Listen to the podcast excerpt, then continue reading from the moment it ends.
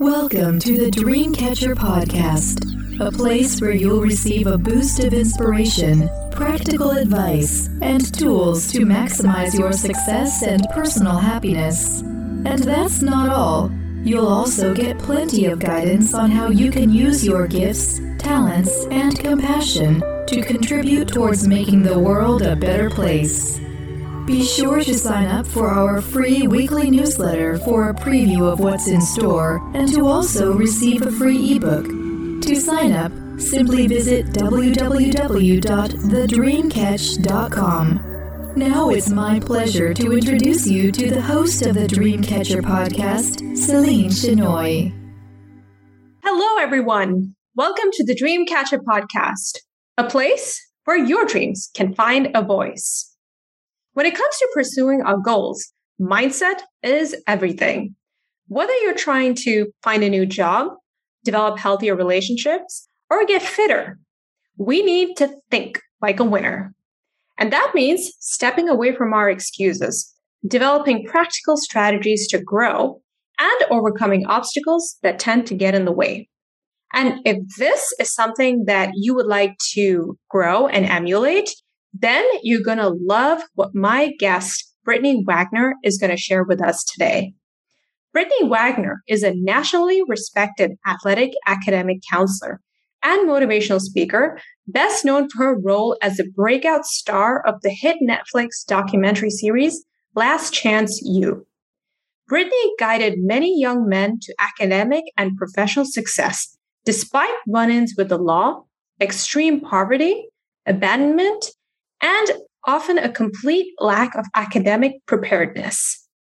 Brittany has been featured in ABC's Nightline, The Dan Patrick Show, GQ, The New York Times, The LA Times, and Sports Illustrated, to name a few.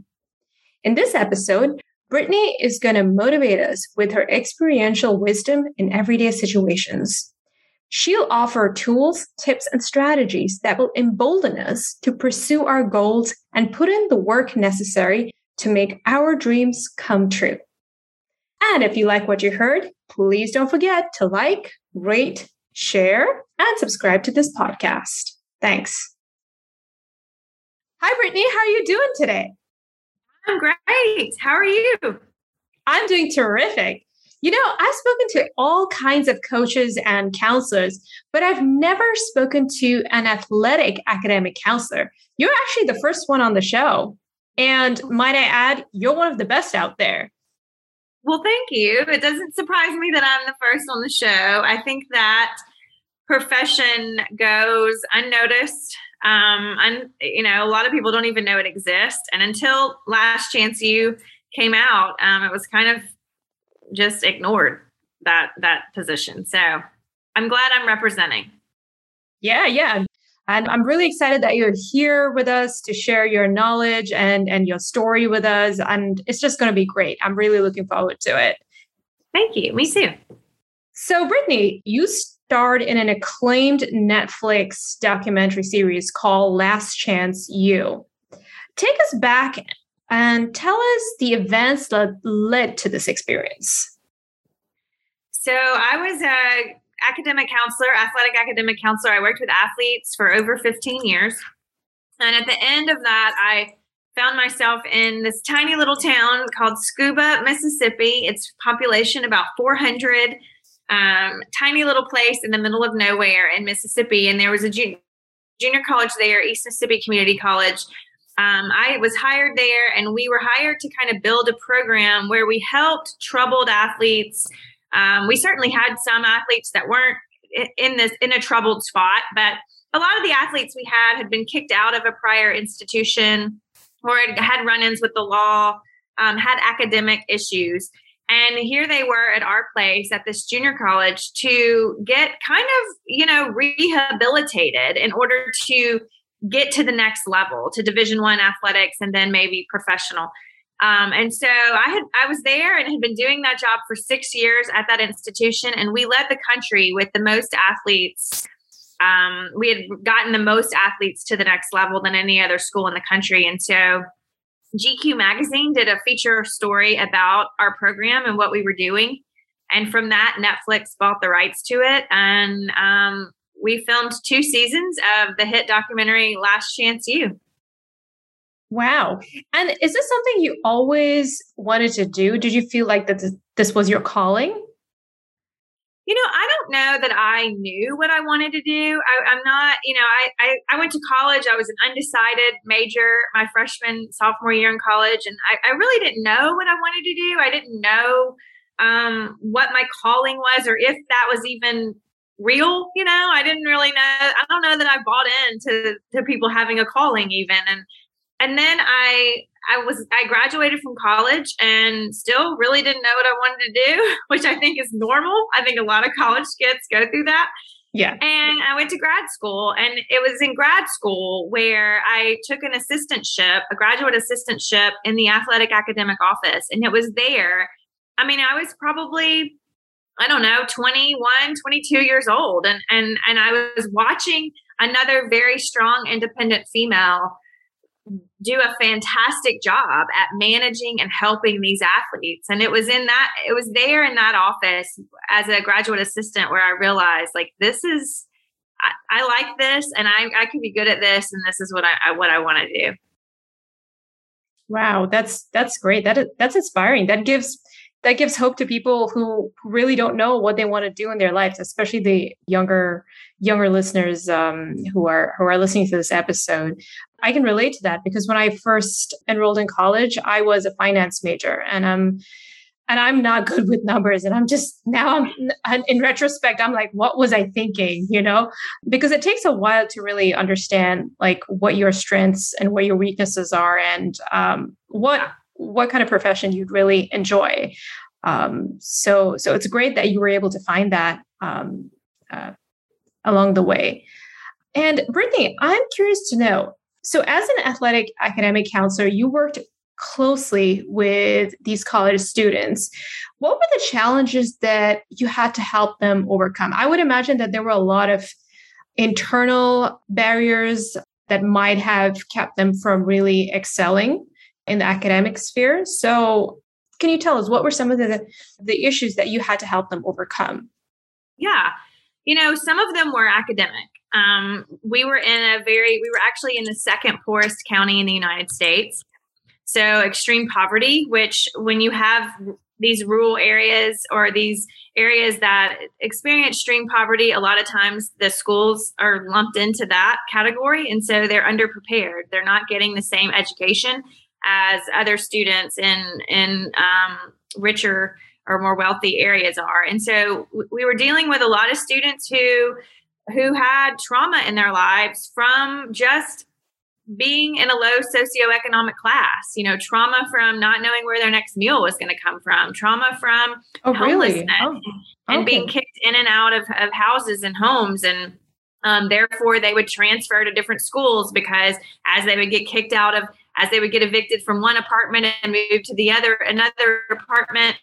Now they were moved to a different school system and so they were trying to fit in. And so we were dealing with students with those issues. Um, you know I, I, was also academic issues uh, as far as not being able to read or not being not ever being taught how to divide. And so now you're sitting in a college algebra classroom and you don't understand the concept of division and you think that that's that you're dumb you know and something's wrong with you because you don't even understand that it's a concept that you were never taught. Um, and so there were academic issues like that and then there were also like you said deeper emotional issues abandonment um, abuse in some situations just the fear of not being enough you know the fear of of not of not making it in the way that society or your own community expects you to make it. Mm-hmm. A lot of times, these athletes are told, especially if they're really good athletes, they're told at a very young age, you better be good at this because you can't be good at anything else. And, and so oh, they're wow. kind of pushed in the realm of being really good at their sport because their eh, their community and their parents are doing the best that they can, but they yeah. think like this is your avenue out you know right. this ball is going to help you get out and they don't they don't really feed the child with with the notion that they can be smart or they can be successful or that there's a different path that they could take Mm-hmm. And so you have all of this pressure the pressure of a community, the pressure of a family, the pressure of a school on these kids to make it, you know, to be something. And, you know, we all struggle with confidence and with the belief that we're you know that great at anything. And so athletes are no different. They they excel on the field but a lot of times mentally there is a self-confidence issue there and they push themselves in that area because of the fear of not being enough um, in another area. And so you're de- you know we dealt a lot i dealt a lot with that of just the fear of failing. And so sometimes in order to not fail you, they wouldn't try. You know if i don't try if i don't show up if i don't really put forth effort, then you can't say I failed. You just will say I didn't show up. And and and so you had you know you had kind of the self sabotaging going on mm. um, with mm-hmm. some of these yeah. athletes in order to not be called a failure.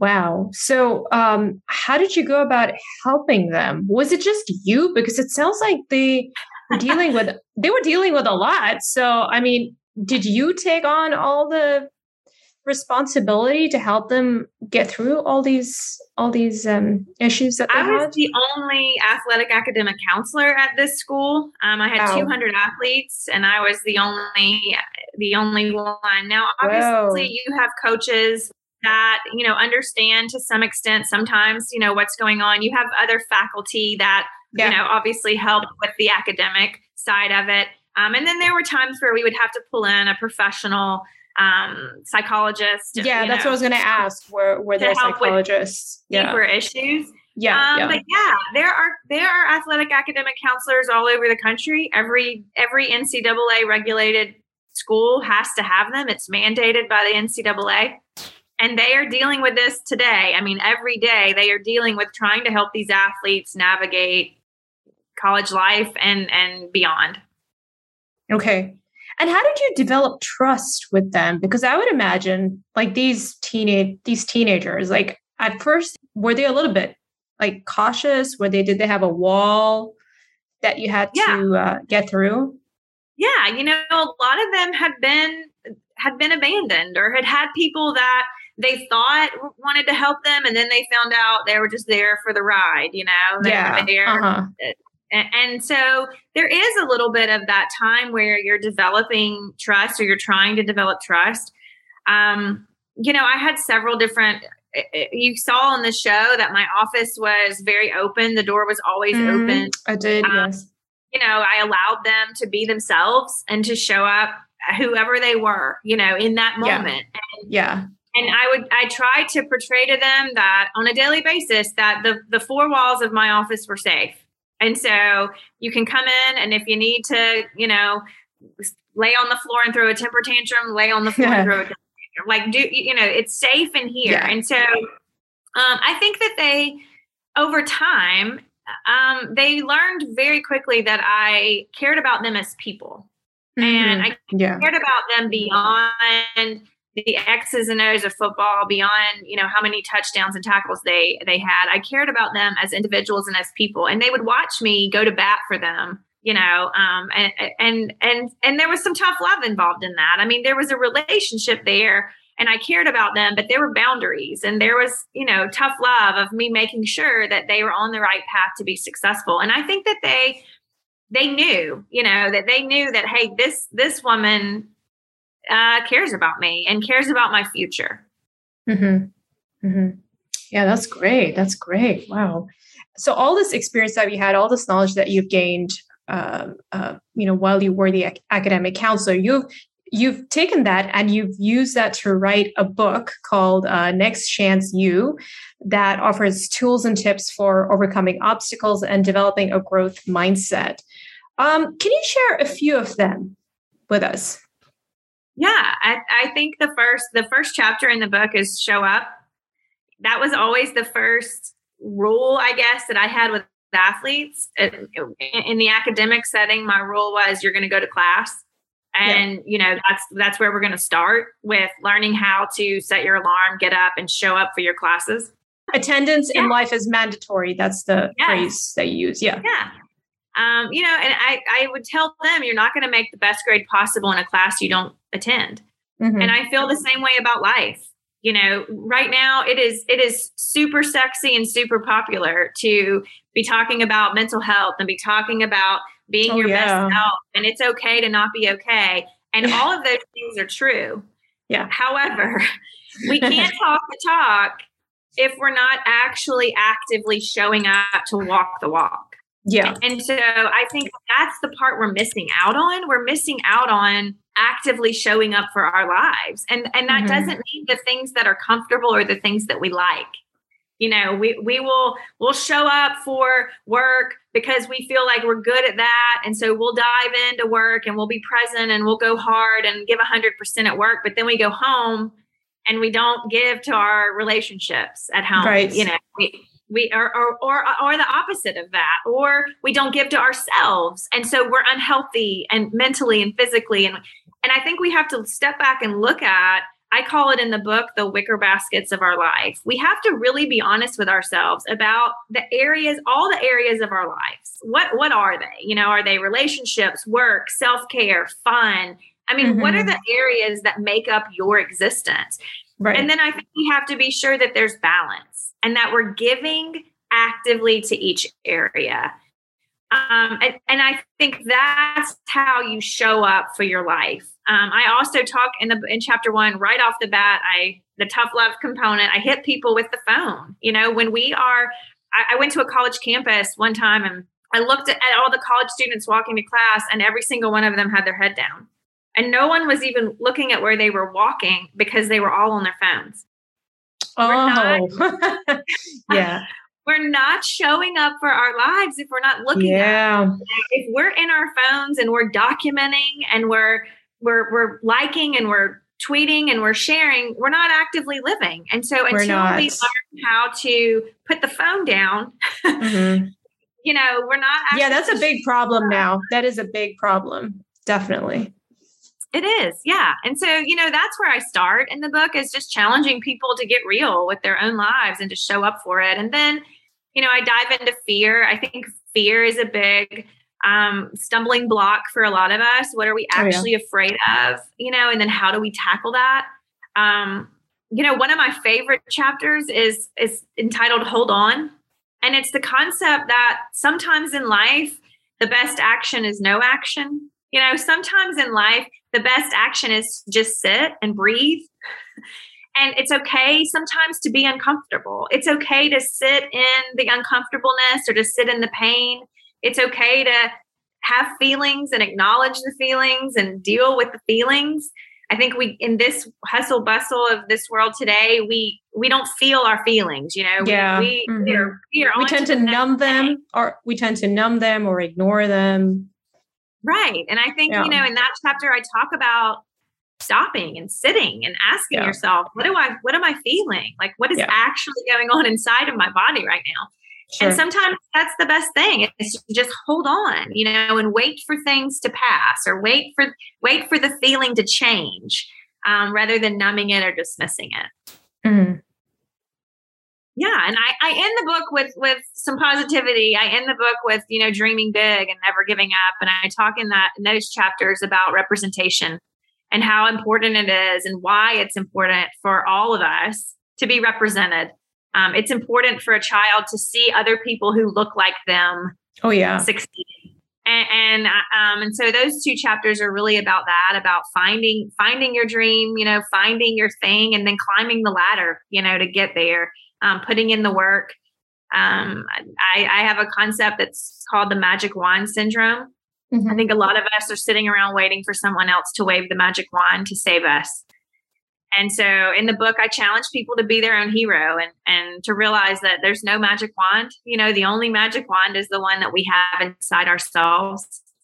We're here to to be our own hero and to save ourselves and and um, no one else is going to dive in and do that for you yeah, I totally agree with you. And how, what would you say is the most important quality for someone who who wants to really win in life, who wants to develop that winner mindset that you helped all these students um, develop while you while you were counseling them? I think you really have to understand that you have to be willing to do the work. Mm. And there's nothing in life that doesn't require work. There's not, you know, there's, there, there's nothing. And and we want I think we all want, you know, we we're a society that's looking for a quick fix. Oh yeah. We're a society that's looking for a, for some magic pill and magic and and that's going to make us rich or that's going to make us yes. skinny or that's going to make yeah. us smart. There's not one. And and the reality is you we have to be willing to do the work for our own lives to be successful. And sometimes it's easy work, sometimes it's hard work. Sometimes yeah. life is great, sometimes life is hard. And that makes us human and it makes us normal. And and I think sometimes we we want to we want this you know we want to put out that if life is hard then you you you know you've you're doing something up. wrong you're doing you've something made wrong it hard and yeah yeah that, that's a lie life is hard and it's hard for everybody and we're all a product of our experiences and it's hard right. at different times and there's valleys and there's mountains sure a lot of people think it's a linear process you know the the road the road to right. success you know yeah and it's not right you got as right. you said there are these peaks and valleys and that's totally normal Exactly. And, you know, people that have been successful have also been failures.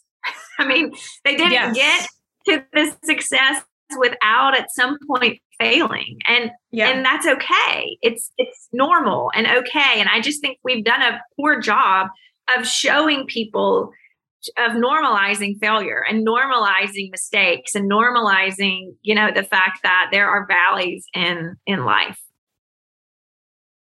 Right. And and i think in the media they don't really show all that hard work and all the failures that the successful people go through you know i mean now th- there's more and more of that but uh and and i think especially the younger generation they um they get this this wrong impression that uh, you know that they got successful overnight um, because they don't see all the the blood, sweat, and tears that went into becoming who they are. You know, right? I say I say it to young people all the time. Nobody puts their crap on on Instagram. You know, no, they don't. They don't. right? Up. You see. I don't wake up and post my bad day on Instagram. Like I'm, mm-hmm. I'm, you know, so you can't, when you start that comparison mindset, you're comparing yes. your worst moment to somebody else's filtered absolute no. It's deadly. It's dead. It's deadly. It really is. It's, it is. It's it's traumatizing how we yes. um, how we how now we have it everywhere. That that comparison of of fake to real. Um, I, I, talk about it in the book, but I remember years ago when it became I don't know. People Magazine did a did a thing where they challenged women celebrities to appear in People magazine without makeup on. You know, mm, and it was that okay. Was like this, and you know, they did it. I think I think one of the another magazine did it where people were food and you know, and so you were kind of showing all of your flaws and and I remember the the moment of like looking at the magazine and, and you're you're you're hopeful and devastated all in the same moment. You know, it's like that's what Julia Roberts looks like. You know, you're like what?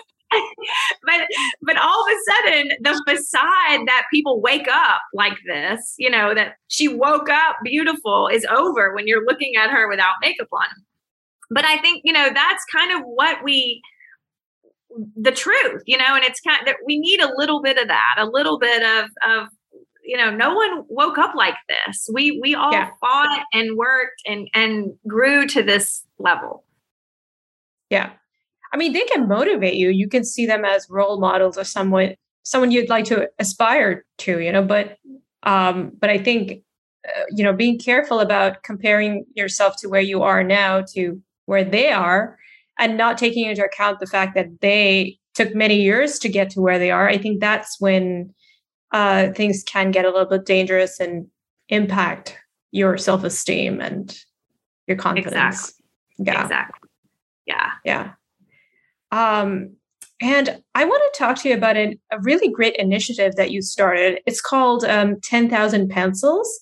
Um, and uh, in that organization, you aid at risk youth in high schools and colleges in the US.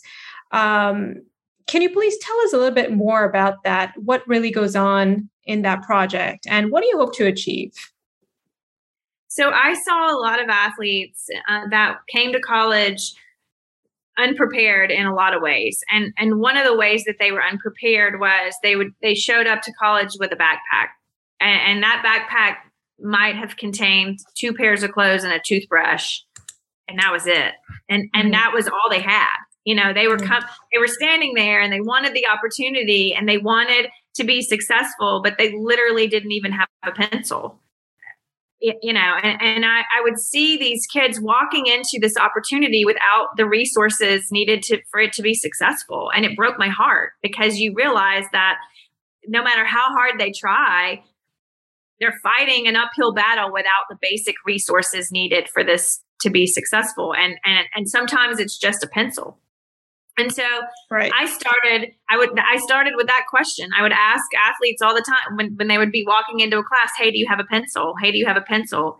Um, you know, you watch the show, I say it thousands of times, do you have a pencil? And I would simply hand athletes a pencil or a notebook or a piece of paper or whatever resources they needed to be successful. I had them in my office and I would tell them at any time, come get what you need. You know, you, yeah. you've got to have the basic resources. And so when I left the show and I started my own company, I uh, decided to name it 10,000 Pencils after Malcolm Gladwell's concept in Outliers of 10,000 hours of effort. Oh, um, that's where really, it comes from. Yeah, yeah. that's where it came okay. where the name came from. So, um, but the company is is based on that notion that academic issues aren't really academic issues. That a lot of times students who are who have behavior problems in a school setting or who have this inability to really learn at the rate of other students it's usually a social and emotional need that's not getting met okay that's blocking them from learning and and sometimes it's the basic resource of not having a pencil or not having you know the the calculator that everyone else has has and so that's 10,000 pencils. Um, I travel around the country and work with different schools, teaching administrators, coaches, teachers how to really develop relationships with students and to see them as more than a statistic. You know, more yeah, uh, just like just like you did when you were uh, right. Yeah, yeah. Right. And and really challenging these schools to look at the social and emotional needs of our students and how we can help to meet those needs. And then focus on the learning part after that to, to really look at the student as a whole person um, i think when you start to do that then then you can you can help the student to learn but you can't you can't ask a hungry 10 year old who hasn't eaten in three days to to sit down and focus on passing a math test their brain oh you can yeah will not allow them to do that mm-hmm. and um, i think it's important for schools to move in that direction where we're really looking at social and emotional needs Okay, and um, are these are these institutions are they responsive to the program? Are they willing to? You know, they are. I think that yeah. um, one thing with with with ten thousand pencils and being from Mississippi, I lived in a I lived in the poorest state in our country, and I you know I worked in the second poorest county in the United States for eight years of my life. So mm-hmm. we didn't have resources either. You know, yeah. we weren't yeah. a multi I didn't have a multi-million dollar budget with fancy software to get things done. And I think a mm-hmm. lot of mm-hmm. times schools schools look to that, you know, how much money can we spend in order mm-hmm. and, and then we, whoever spends the most money is the school that's helping the students the most. And I come in from a different approach. I'm not selling you anything. I don't think you need uh, uh money to make to make what I sell work. You know, I think that you need people who are willing to do their job and to have relationships with students. I think that you can do this without fancy software and without a, a multi-million dollar budget. You've just got to have the right people on your staff and, and people that really want to impact children's lives. And if you really want to do that, it doesn't cost you a thing. You know, you you, you can go in and do yeah. that every day. And yeah. so I love I love that. And I love being able to work with those types of schools that haven't been able to have help before because they can't afford you know the the help or they can't afford the fancy software um mm-hmm. You know and we're not coming in selling that yeah yeah so so they're more open to you right when they realize that you're not out to that you, you're not selling them anything exactly. It's, yeah. not about, um, you know, it's it. You, you can do this with a hug and a yeah, know, yeah, it's just, just the small things like that. It's, it right. matters. Yeah, right. And exactly. Brittany, do the students that that you were with in the past, like, do they? Are you still in touch with them? I am. I'm in touch with a lot of them. Okay. You know, it's it's the same. You think about our own lives and you you're really close to someone you know you may have had a teacher that you were a professor in college that you know oh, you're oh, yeah. really close to and you may i have a couple of them it's funny that you say that you should look at the student as a as a person and my favorite teachers were the ones who did that they saw me as a person exactly you know and they were invested in my personal development so yeah i i, I totally agree right. with that and you probably don't remember the grade you had in the class you may not even remember what they actually taught now I remember how they made me feel. So. Exactly. Exactly. Yes. Yeah. Yeah. So I do have a relationship with a lot of the students that I've worked with. Um, the the the older they get, you know, the less that relationship becomes because yeah. other people start to fill that space, and that's the hard part for me. Um, you know, I want to have that relationship and know what's going on in their life forever.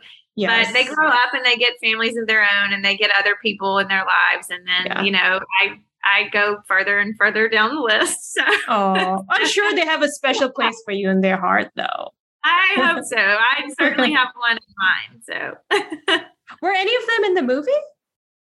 In the, in the um, documentary series? Yes. So I worked there for six years before we started filming the documentary. And so obviously yeah. those athletes that were with me the first six years are not in the yeah. documentary.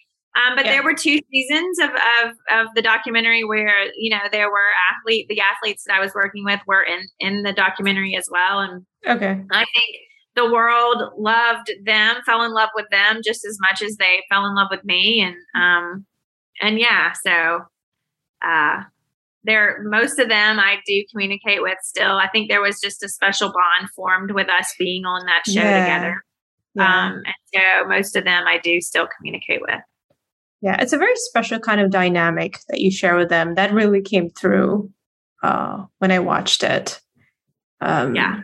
Well, and there's yeah. nothing like being thrown into a TV show together that, and, and no one had a clue what we were doing. And so there's just something, you know, that group of that of season one, that group of athletes and I, I think there's just a bond there that is like no other. Yeah, yeah, I can imagine. I can imagine. All right, Brittany, that brings us to the end of our conversation. Thanks for all the inspiration you've given us. And I have to say that it's so wonderful that um, there are strong, strong role models like you out there helping young people uh, to succeed and thrive. Uh, you know, just I applaud you for that. Thank you. Thank you. All right. So Brittany's book, Next Chance U, is available at all major bookstores. And you can also visit her website, brittanyWagner.com. The link will be in the description box. Brittany, it's been a pleasure. Thank you so much. Thanks. You too. I appreciate it. It was fun. It was fun. Bye. Bye. Hey everyone! Thanks for tuning in. If you enjoyed what you just heard, please subscribe to my podcast and feel free to share it with your friends and family. Take care and speak soon.